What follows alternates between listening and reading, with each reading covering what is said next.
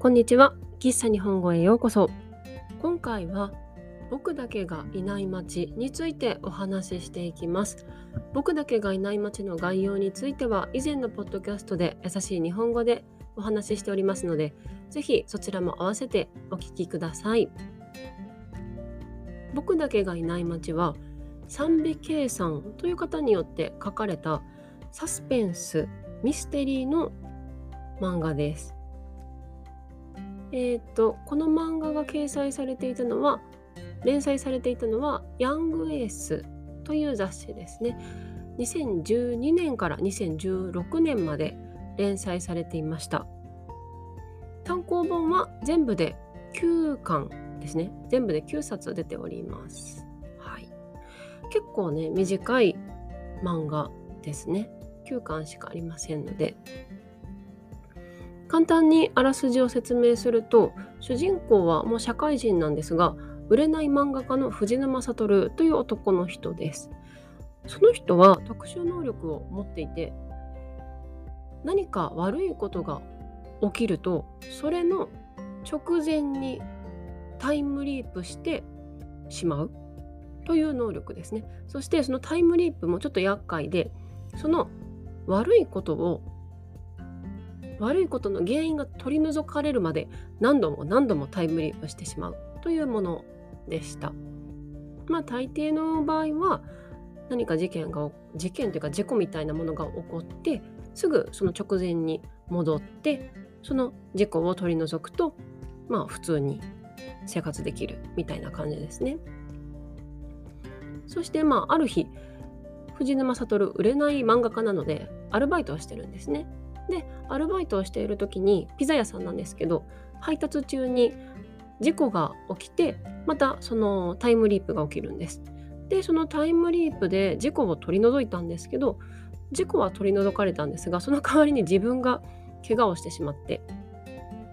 そして入院することになったので実家のお母さん北海道なんですけど北海道からお母さんがお見舞いに来てくれることになります。そして入院するほどの怪我だったのでその後数日お母さんと一緒にアパートで生活していたんですけどその生活の中でお母さんが偶然ある事件を未然に防いだんですね。あの事件が起こる前に気づいて、まあ、ちょっとしたことでその事件が起こらなかったっていうことがあったんですがその翌日お母さんがアパートで殺されてしまうんですね。そしてそれを発見した主人公の悟が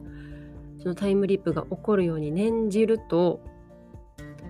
通常タイムリープはその事件のまあ大体直前とかに戻るんですがなんと1988年に戻る。えっ、ー、とね主人公の男の子が小学生の時までタイムリープしてしまう。なんでお母さんの死を防ごうとしたらそんな昔に戻ってしまうのかっていうところで、えーと、主人公がお母さんが死なないような未来になるためにいろいろと画策するというお話です。いやもこの時点でだいぶ面白そうですよね。はい。いやもすごい面白いし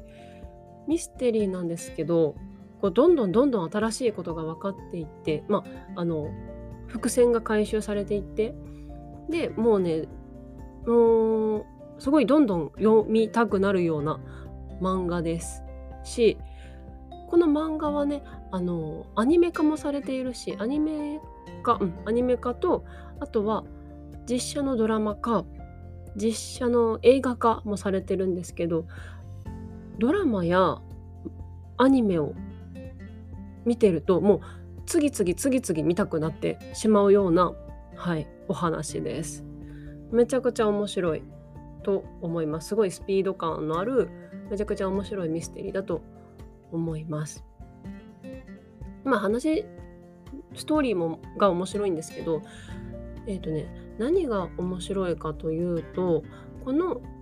主人公が基本的には小学生なんですよね。小学生ってもう私たち日本人はあの名探偵コナンを見すぎててちょっと感覚がバグってる感じはあるんですけど小学生って普通何にもできないんですよね夜出かけることもできないし親がいないと基本的には何もできないのでそんなすごく制限された中で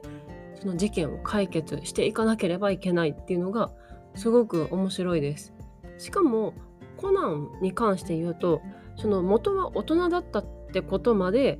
アガサ博士とかはあの灰原愛ちゃんとかはみんな知ってるじゃないですか。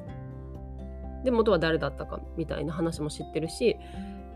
なのであの手伝ってくれる人もたくさんいるんですけど小学生の藤沼悟としか思ってないんですよね。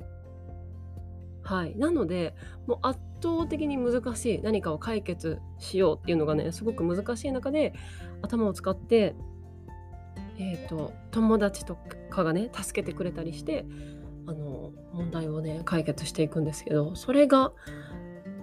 リアルなのかなリアルかどうかは分かんないんですけどまあ小学生だったらそうなるわなっていう感じのこととかも結構たくさんあってそれがもどかしいですけどやっぱり面白いなと思います。タイムリープもね1回だけじゃなくってこう何回も戻ったりするんですよ。現代に戻ったりとか。何回もじゃないか。数えるほどですけど現代に戻ったりとかまたその1988年の小学生時代に戻ったりとか。はい。そういうのでね面白いです。はい。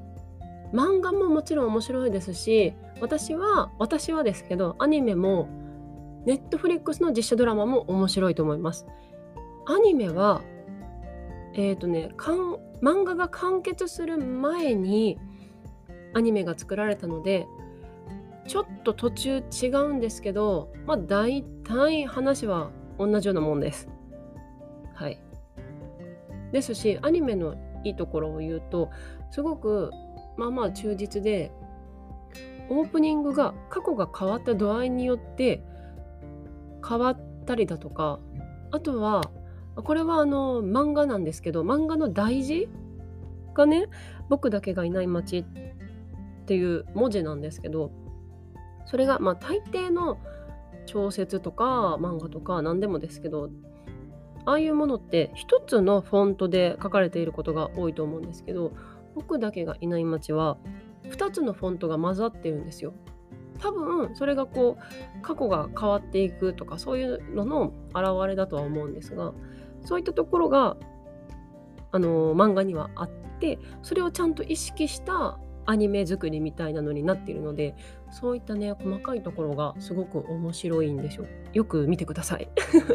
そしてえっ、ー、とねアニメはそれが面白いでしょ？そしてドラマはネットフリックスが作っていてそれはもう大分原作に忠実なのでドラマはめちゃくちゃ面白いです。私はね、ドラマはね、なんか友達と一緒に見たのかな？私はまあ漫画を読んでたので、アニメも見てたし、大体こう話は知ってたんですけど、友達がもう止まらなくなっちゃって、深夜にね、もうずっと一晩中見てたっていう思い出があります。それぐらい面白いです。実写の映画だけは私はあんまりおすすめしないです。実写の映画はちょっと衝撃的なあの手の加えられ方であんなんよう許したなっていうぐらいなので逆に面白いとは思います。うん、もし漫画も好きだしアニメも見たし実写ドラマも見て面白かったちょっと意味不明な僕だけがいない街見てみたいなっていう人はまああの怖いもの見たさで実写の映画を 見てもらえるといいかなと思います。いやマジで本当にすごかった意味が分からなかった。はい。あとねもものすごく個人的な話をすると僕だけがいない街のアニメのオープニングがアジアンカンフージェネレーションの RERE っていう歌なんですけど私アジアンカンフージェネレーションがめちゃくちゃ好きで 本当に多分あの人生で一番好きなバンドででしかもその RERE って2004年かな？とかのアルバムに収録されてる歌がこの2016年のアニメの主題歌になるっていうのがね